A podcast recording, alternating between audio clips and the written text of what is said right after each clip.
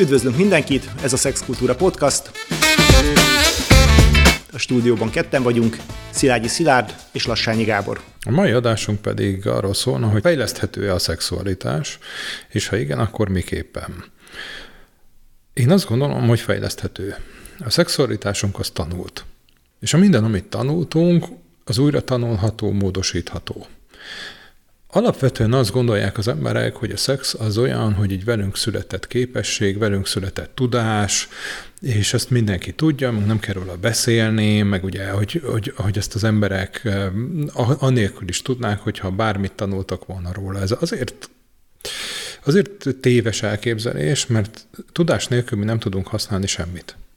Mi nem tudás nélkül egy villanykapcsolót nem tudunk fölkapcsolni, csak olyan régen tanultuk meg, hogy nem, nem jut eszünkbe, hogy ez egy tanult dolog lenne. A szexualitásunknak is egy jelentős része olyan korai tapasztalatoknak a következménye, amit mi nem feltétlenül tudunk fölidézni.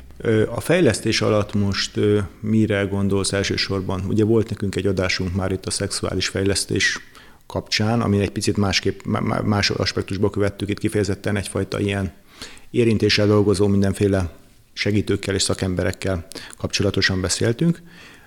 Ebben az esetben mire gondolsz? Inkább elsősorban erre, vagy pedig, a part, vagy pedig az, hogy egy partner, egy másik partner meg tudja tanítani, vagy jobban, jobbá tudja tenni a, okay. a, a szexet? Ez szerintem egy tök fontos kérdés. Én alapvetően a, a két dologra gondolok.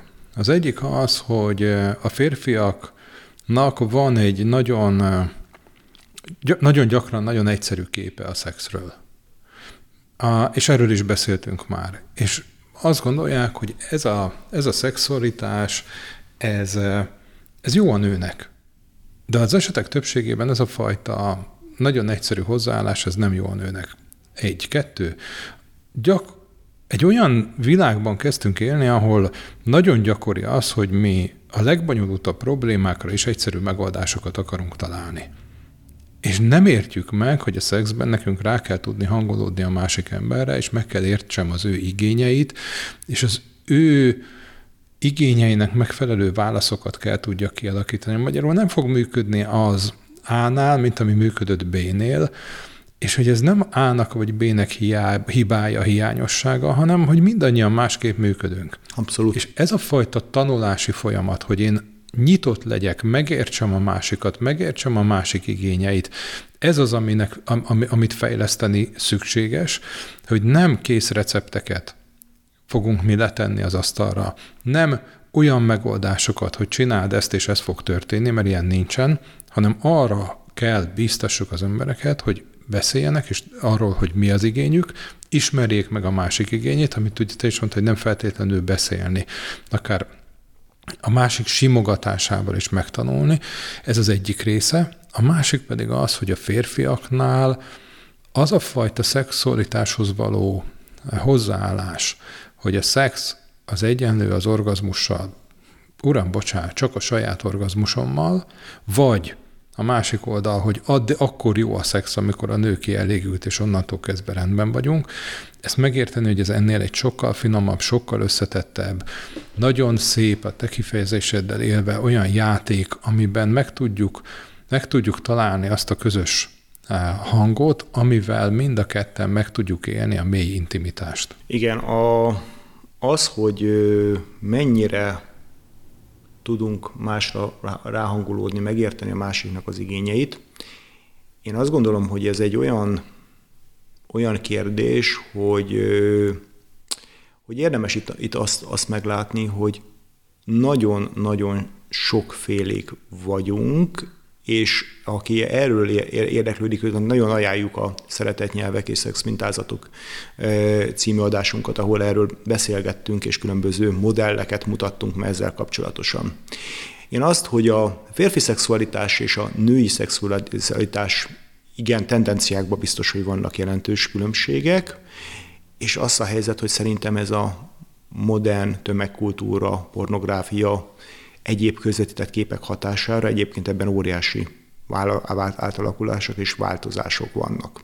Tehát egyik oldal az, hogy nagyon sokfélék lehetünk, azok, ami tapasztalatokat, amiket hozunk mondjuk korábbi kapcsolatainkból, az egy másik, egy új partnernél lehetséges, hogy egyáltalán nem fog úgy működni. és ez nem a partner hibája, és nem is a mi hibánk, hogy hozunk egy olyan módot, amire mi még nem találkoztunk, és nem tudjuk, hogy hogyan kéne, hogyan kéne erre reagálnunk. A másik felett a dolognak az, hogy ahhoz, hogy jól tudjunk ezekhez reagálni a másiknak a vágyaihoz, ahhoz nem árt a saját vágyainkat is tisztán látni, és ami még szerintem nagyon fontos az, hogy egyfajta nyitottságot megtartani arra, hogy létezik sokféle más mód is, más részlet is, ami adott esetben érdekes lehet. Én erre azt szoktam mondani, amikor mondjuk valakinek például orgazmussal, bizonyos típusú orgazmusokkal nehézségei vannak, hogy egyébként ismersz olyan módot, mondjuk nőként, hogy ami, ami neked gyönyört okoz? Tehát például maszturbálásban ismered azt egy olyan módot, ami már neked biztosan, vagy többé-kevésbé biztosan orgazmus fog számodra hozni? Mert ha például már ez megvan, neked van egy módod, vagy két módod, ahogy neked gyönyörhöz tudsz jutni, de mondjuk ez partnerrel nem megy, vagy úgy nem megy, akkor már meg lehet azt közelíteni, hogy igen, ez az enyém, ezt én tudom, ez nekem biztosan létezik, mint egy fix vagy fixebb technikám, és innen érdemes elindulni, hogy aha, és még mi minden van a világban. És ezt egy férfinak, akinek mondjuk tudja, hogy hm, így izgatva engemet, vagy, engem, vagy ilyen, ilyen mennyiségű aktusba, vagy ilyen orális szexel én nekem piszok jó tud lenni, akkor érdemes azt mondani, hogy aha, ez megvan. Akkor nézzük meg, hogy mi, mi lehet még, és milyen érdekes játékokat lehet játszani. Persze ez akkor lehet nagyon visszás, hogyha én pontosan tudom, de a partnerem piszakul nem akarja azt a dolgot nekem megadni, vagy nem tudja, vagy valamiért nem, nem, nem partner ebben. Picit más megközelítést alkalmazok én. Uh-huh. Már másodásban is beszéltünk arról, hogy a szex az egy regresszív állapot. Magyarul én sérülékeny vagyok szex, szex közben. Uh-huh. Éppen ezért akkor tudom jól megélni a szexualitásomat, amikor biztonságban érzem uh-huh. magam. És a biztonság megteremtése az egy páros feladat. A biztonság megteremtése mindenkinek mást jelent. Van, akinek a biztonság az anonimitás. Ugye ezek az emberek nagyon szeretnek olyan partikra járni, ahol nem is látják őket például. Van, akinek a biztonság az a meghittség. Van, akinek a biztonság, és azt gondolom, hogy ez a többség, az a kapcsolati biztonságot jelenti. És a biztonság megteremtését azt férfinak és nőnek, vagy férfinak és férfinak, vagy nőnek és nőnek, akik szeretik egymást, közösen kell tudni megteremteni. Ez ez az elfogadáson fog alapulni, a másik ember elfogadásán, és a szexualitásunk akkor fog kiteljesedni, és akkor tud jó lenni, amikor én biztonságos környezetet teremtek annak, hogy én meg tudjam élni azokat a vágyakat, amik ott vannak bennem. Amit te mondasz, az egy fontos dolog, az egy technikai rész. Mm. Hogy tudom azt, hogy nekem, mit tudom orálisan, orálisan szeretek kielégíteni, orálisan szeretem, ha kielégítenek, ezek, ezek technikai részek. De nagyon sok, és alapvetően mondom azt, hogy, hogy mik az én tapasztalataim. Az én tapasztalataim azok, hogy a hölgyek jelentős része még 30-40 évesen is tanulja az orgazmust. És sokan gondolják azt, hogy az orgazmusnak a, a minőség az egy technikai dologtól függ. Nagyon sokszor önkielégítés közben nem azért éli el könnyebben az orgazmust, mert mondjuk az a léghullámos csiklóizgató az akkora intenzitású, hanem azért, mert biztonságban érzi magát. És partnerrel nem feltétlenül érzi magát biztonságban. Abszolút. Férfiaknál pedig az szokott lenni, hogy van az a, van az a fajta sok inger, amit ami, ami mondjuk a pornóból jön, és a, és a saját kezéből. És a saját kezéből, és az már, az már inkább pont azt fogja jelenteni, hogy én is biztonságra törekszem, de az a biztonság az nem egy lelki biztonság, az nem egy lelki igényé válik, hanem mondjuk egy fizikai környezeti biztonsága, egy fizikai környezeti ingerré eh, válik, és hogy ennek a kettőnek az összehangolása tud egyébként eh, nagyon jó minőségű szexet eredményezni. Uh-huh. Visszatérve az alapkérdésre, ugye a mai adásunknak az a, az a témája, hogy fejleszthető a szexualitás, és elsősorban kapcsolatban fejleszthető a szexualitás. E, mi a helyzet azokban az esetben, hogyha mondjuk létezik egy alapvetően nyitott szellemiségű, többé-kevésbé tapasztalt, szexpozitív hozzáállású ember egy párkapcsolatban, és van egy kevésbé tapasztalt, kifejezetten akár bizonyos félelmekkel, bizonytalanságokkal rendelkező partner. Ez a két ember mondjuk szereti egymást, vonzódik egymáshoz fizikailag, de kvázi az egyik úgy érzi, hogy még, vagy úgy, úgy tűnik, hogy most nagyon leegyszerűsítve, hogy béna az ágyban, vagy tapasztalatlan az ágyban, a másik pedig azért sokkal inkább nyitottabb lenne egy csomó minden másra. Ebben a találkozásban, ilyen típusú találkozásokban mi, milyen lehetőségek vannak? Szerintem ez egy tök jó kérdés, mert relatív gyakran előfordul. Minket a legtöbb esetben a félelem vezérel. És azt kell megértsük, hogy valójában mitől félek én. Tehát egy ilyen helyzetben én nem attól félek, hogy én tapasztalatlan vagyok, nem attól félek, hogy én ügyetlen vagyok. Ez egy óriási tévedés, amikor az emberek azt mondják, ugye én a személyes beszélgetésekkor gyakran elmondom, amikor valaki azt mondja, hogy én lámpalázas vagyok, nem szeretek szerepelni. Ez nem igaz. Én nem, nem, nem lámpalázas vagyok, és szerepelni nem szeretek. Van egy tapasztalatom, amelyik azt mondatja velem, hogy a szereplés után engem valami érni fog, és én kettővel előtte húzom be a féket, hogy már ne kapjam meg azt a, azt a választ a szereplésem következtében, mert ugyanez történik a szexualitásban is. Magyarul én nem attól félek, hogy ügyetlen vagyok, nem attól félek, hogy én valamit nem tudok megadni a partneremtől, hanem erre én milyen választ fogok kapni tőle, és ez a válasz valószínűleg a tapasztalataim alapján nem lesz jó partnerként nekem azért kell megteremteni azt a biztonságos környezetet, hogy megértse, hogy itt nincs jó meg rossz, itt nincs az, hogy ki a gyakorlottabb, ki a, eh, ki a rutinosabb. A partnerként nekem az a dolgom, hogy megteremtsem azt a környezetet, amiben az a, az a másik ember, mindegy, férfi, nő, teljesen mindegy, hogy kicsoda az a másik ember meg tudja élni azt, hogy bármit tesz, az rendben van. Bármit tesz, az jól van.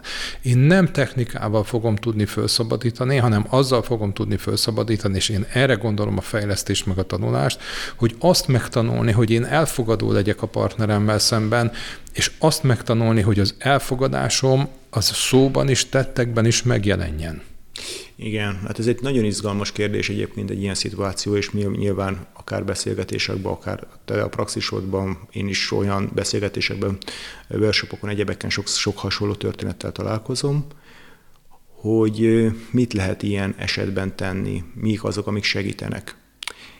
Én félig meddig vagyok ebben a történet, az ilyen történetben optimista. Én azt gondolom, hogy egy nyitott szellemmel, egy mély szeretőttel, egy elfogadással bizonyos pontig lehet olyan mértékű teret nyitni a úgymond tapasztalatlan fél számára, ahol a biztonságon túl kaphat szabadságot arra, hogy részt vegyen ebben a kísérletezésben, ebben a játékban, megnézheti ennek a ját, játéknak az eszközeit, most nem feltétlenül fizikai eszközökre gondolok, hanem mint egy játszótéren körülnézni, hogy ez tetszik-e, ez milyen, nem próbáljuk-e meg, van-e kedvet hozzá. És hogyha itt ebben a szabadságtérben kibud bontakozni, akkor lehet ez a, egy ilyen típusú kapcsolat jó minőségben működőképes. És lehetséges, hogy különböző okok miatt, itt általában különböző traumák szoktak ebbe húzódni, vagy rossz tapasztalatok, amiket nem tud egyedül magában feldolgozni. Nem biztos, hogy óriási csodák fognak történni, de a szeretet, az elfogadás, a biztonságérzetnek a megadása, egy bizonyos fajta türelemnek a gyakorlása. Hmm, jól van, ez jó volt. Pozitív feedbackek adása, dicséretek, szereteteljes dolgok, ezek tudnak nyitni nagyon sok partneren. Nem biztos, hogy ez, ha óriási a különbség a két embernek a vágyában, a megengedésében, a belengedésében, ez minden, minden esetben megoldást tud hozni, de össze lehet ezt sok esetben hangolni. Ha ez nem sikerül, akkor még mindig lehet szakembert, segítőt igénybe venni. Kérdés az, hogy hol van két embernek a vágyainak, stílusának, a habitusának egy közös metszete, ami egyébként a hétköznapokban és az ágyban azért jelentősen eltérhet. Tehát, hogy akar lehet egy hétköznapokban nagyon jó működő kapcsolat, ami az ágyban azért annyira nem, nem, nem, nem tökéletesen nincs összhangban egymással. Én itt látom a, a, azt a nehézséget, ami egy gondolkozásbeli nehézség. A, amikor azt mondom, hogy hétköznap jól működik valami, de az ágyban nem működik uh-huh. jól valami, szerintem ilyen nem létezik. Uh-huh. Szerintem olyan van, hogy úgy csinálunk, mint hogyha a hmm. hétköznap is jól hmm. működnének a dolgok, miközben az igazi indikátora, hogy mi hogyan tudunk kapcsolódni egymáshoz, az az ágyban történik. Tehát amit te mondasz, az az, amikor én azt gondolom, hogy mondjuk működök cégvezetőként, és van egy alkalmazottam, akivel nekem nagyon jó munkaviszonyom van, és azt mondom, hogy napi 8-10 órában mi nagyon jól tudunk funkcionálni egymással. Ez egy üzleti kapcsolat. És kétségtelen, hogy a párkapcsolatnak is van egyfajta, ha úgy tetszik, közgazdaságtani része, hogy én beteszek valamit, és várok cserébe valamit, ő ad valamit, és hogyha számomra kielégítő, akkor, akkor, akkor, akkor a mérleg rendben és van. most nem anyagokról beszélünk. Nem anyagokról beszélünk, ez egy csomó minden Igen. más lehet. De az, hogy mennyire jó egy kapcsolat, annak nagyon fontos indikátora, ha nem a legfontosabb indikátora, hogy a szexualitás hogyan működik. Annak idején megboldogult Szilágyi Vilmos volt az, aki az első alkalmak egyikén azt mondta nekem, hogy minden párkapcsolati probléma szexuális probléma is. És akkor ezt egy nagyon erős kifejezésnek ítéltem meg, vagy gondolatnak, de azt gondolom, hogy az ő 60 éves terápiás tapasztalata most már egyezik az én tapasztalatommal, mindenhol, ahol van egy párkapcsolati probléma, ott szexuális probléma is van. És nagyon sokszor a szexuális probléma az, amelyik egy jó jelzője annak, hogy ez a kapcsolat valahogy nem működik. Tehát amit te mondasz, hogy a hétköznapokban jól működünk, lehet, hogy jól le tudjuk osztani, hogy ki hozza el az iskolából a gyereket, ki vigye el furujára, mm-hmm. vagy mit tudom, mi karatéra, de ez nem egy jól működik, ez egy jó logisztika. Értelek. Én olyan helyzetekre gondolok, hogy azért már többször beszéltünk, hogy egy kapcsolatnak milyen lábai vannak, milyen fontos, szignifikáns szükségleteket és egyebeket elégít ki. Nyilván itt a különböző biztonsággal, az alapvető biztonsággal kapcsolatos dolgokat, nyilván benne vannak az érzelmek, benne vannak az értékrendek, benne vannak az intellektuál, benne lehetnek az intellektuális összhang, a közös célok, a közös, közös szándékok. Én azt gondolom, hogy ezek azért sok kapcsolatban tapasztaljuk, hogy ezek nagyjából egybevágnak vagy többé-kevésbé egybeállnak, jól összehangolhatóak. És általában, ahol én a találkozom nehézséggel történetekben, tapasztalatokban, ott az szokott lenni, hogy azt mondják el, hogy tökre jól működünk, tökre szeretjük egymást, adott esetben egy csomó minden szinten kijövünk, a szexualitásunknak is van egy egyfajta közös metszete, de ez az egyik, vagy mind a két félnek egyszerűen kevés. Egyszerűen azt mondjuk, hogy igen, ez így jó, de, de és ott jön a de, hogy nem, de valójában nem adja meg teljesen azt a, azt a teljes kielégültségérzését, vagy a jó érzetet, amit is szeretne.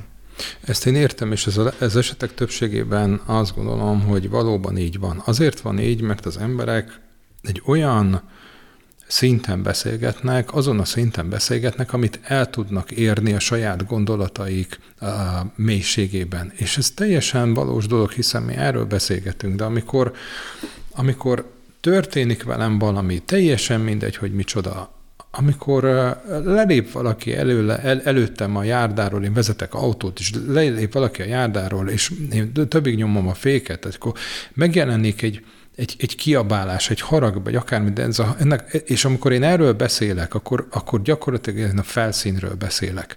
Nem arról az érzésről, ami ott van mögötte. Tehát mondhatom azt, és el fogom mondani 63 embernek, hogy mekkora hülye volt ez a gyalogos, hogy lelépett elém, miközben bennem a harag mögött egy félelem van. És ezt a félelmet én nem vagyok képes megfogalmazni. Nem azért, mert buta vagyok, hanem azért, mert nagyon kevés embernek van meg az a gyakorlata, hogy neki, neki legyen kapcsolata a belső énjével. Mm. Én nem azért kiabálok, mert ez a gyalogos hülye volt, hanem azért, mert megijedtem. És ezt kell tudni egy kapcsolatban is föltárni, hogy mi az, amitől én valójában félek. És ha én föl tudom tárni, hogy mi az, amit én valójában félek, és én meg tudom mutatni a másiknak, hogy mi az, amitől valójában félek, akkor föl tudom oldani ezt a félelmet. A szexualitásunk az egy intim kapcsolat, ez intim kapcsolódás. És az intim kapcsolódásnak a feloldásához vagy megéléséhez az kell, hogy én kitegyem az asztalra mindazt, ami bennem van. És ezek nem feltétlenül igények. Azokat is ki kell tegyem. De be ki kell tegyem a félelmeimet. Az emberek a legjobban attól félnek, hogy megfogalmazzák azt, hogy én valójában mondjuk milyennek látom magam. Mm. Amikor én egy regresszív állapotban vagyok, akkor megélem azt az élményt, amilyennek én valóban látom magam. Egy, egy tehetetlennek, egy gyengének, egy nem szerethetőnek, mm-hmm. egy mhm. nem elégnek, mm-hmm. teljesen mindegy. Mm-hmm. És én nekem ezzel kell valamit kezdeni a másikban is, meg magamban is. Mm-hmm. Értem. Gyakorlatban azért mégis az emberi tapasztalat nagyon sokszor az, és mondtad, amit a Szilágyi Vilmos is mondott, hogy például egy valamikor jól működő szenvedélyes kapcsolatból valójában egy pokoli hétköznapok vannak az együttélésben, és azt mondják, hogy mind, már minden rohadtul szar ebben a kapcsolatban, de a szex az még mindig csodálatosan és erős adóan pörgeti ezt az egészet, és hogy tovább maradnak benne, mert egyszerűen a szenvedély, a vágya, az, ami éjszaka történik, vagy nem feltétlenül éjszaka történik, az, az viszont, viszont minden, mindennél erősebb. Erről is beszélgettünk már, de, az, de, de érdemes ezzel visszacsatolni e, ezzel kapcsolatos érzésekkel. Tehát ahol semmi más nem működik jól, ne harmonikusan, de a szex az mégis mind a két számára nagyon kielégítőnek tűnik. Kielégítőnek tűnik, és ez volt a legjobb, amit mondhattál, hogy tűnik. Uh-huh. Mert kielégítő valamilyen szinten. Valamilyen igényemet kielégíti, de az az igény, ha csak a szex kielégítő, akkor ott valószínűleg van valami, ami miatt kielégítőnek tűnik a szex. Igen, de adott esetben egy ilyen, ilyen állapotban, amint egy nagyon szenvedélyes szex, adott esetben az érzelmi közelséget is ott a pillanatban megélhetik az emberek. És Hogy utána, nem, meg is élik. Meg is élik, és utána, Csak nem utána, utána hétköznapokban öt perc múlva már veszekednek. És vagy, miért? Vagy, Általában azért, mert abban a regresszív állapotban meg tudom élni a biztonságot, hogy kapcsolódok egy másik emberhez, de abban a pillanatban, hogy kikerültem abból a szituációból, már nem tudok bízni egy másik emberben. Vagy a konkrét emberben. Nem. Vagy a konkrét emberben. Nem. De általában azért úgy szokott lenni, hogy, a, hogy általában nem bízom. Tehát volt olyan, aki meg is mondta, hogy ő, ő tudta is, hogy honnan jön ez a fajta félelem. Ő azt mondta, hogy apám mindig azt mondta, hogy soha nem szabad bízni senkiben. Ezért ő szexben meg tudta élni. Nem, én most arról beszélek, olyan kapcsolatról beszélek, ami egy ideig viszonylag jól működött, a szenvedély szexel volt, és utána... De a viszonylag jól működött, benne van az, hogy nem működött jól. Tehát amikor egy kapcsolat elkezdődik, akkor nagyon sokszor mi nem a kapcsolatot szeretjük, nem a másik embert szeretjük, hanem azt, amit elképzelünk azzal a másik emberrel. És ezt kell megértsem, hogy amikor egy kapcsolat kialakul, akkor én nem abba az emberbe vagyok szerelmes, nem abba a kapcsolatba vagyok szerelmes, hanem abba az emberbe, akit én bele szeretnék látni. Mm. És a legtöbb csalódás az abból adódik, hogy jönnek a jelzések, hogy ez nem az az ember, nem az, akit én láttam nem az a, az elképzelt jövő, amit én megalkottam magamnak, de meghozom a kompromisszumokat, hogy jó, jó, hát ő ilyen, meg és akkor csalódok benne, és ha én rá fogok haragudni azért, mert nem valósítja meg azt az elképzelést, amit én elképzeltem. És ezt kell megtanulnom, hogy egy, kezdjek ezzel valamit, Kettő, én ne rá legyek mérges azért, mert én elképzeltem, hogy ez milyen lesz, és nem valósul meg, azért nem a másik ember felelős. Ezt meg kell tudni fogalmazni, hogy figyelj, nekem most azért rossz, mert ezt és ezt élem meg. Ez nem azért van, mert te bármi rosszat csináltál volna, hanem azért, mert számomra, amit teszel, az ezt jelenti. Igen, és ezzel együtt teljesen valid módon lehet, hogy az, amit a másik csinál, az valóban mondjuk a, a, a, a közös céloknak a, a szétverése, a, a kapcsolatra destruktív vagy akár kifejezetten sértő, bántó dolog, ami, ami, ami, amit csinál objektíven a másik. És azt gondolom, hogy ez egy nagyon fontos dolog, tehát hogy minden kapcsolat fejleszthető, és minden kapcsolatot érdemes fejleszteni, kivéve azokat a kapcsolatokat, amelyek bántalmazó kapcsolatok. Bántalmazó kapcsolat az, amiben megjelenik a tudatos bántás. A bántásnak nem feltétlenül az a formája, hogy én rondát mondok a másikra. És nem is az, hogy ráütök a másikra? Ráütök a másikra, hanem akár az is, hogy egyszerűen megvonom a szeretetemet. Uh-huh. Uh-huh. Visszatérve viszont akkor a fejlesztés témához, tehát igen, fejleszthető az emberi szexuális kultúra, a szexualitás, párkapcsolaton belül is, nyilván ehhez szándék, türelem, figyelem és szeretet kell. Két dolgot érdemes egy fejlesztésbe és mindenbe beletenni. Mindenben az lesz az érték, amiben én időt és energiát fektetek. Köszönjük szépen, ez volt a mai Szexkultúra Podcast, és ha tetszett a hazadás, véleményetek, kérdésetek van, akkor keressetek minket a Facebookon, az Instagramon, vagy pedig e-mailben. Köszönjük szépen a figyelmet! thank you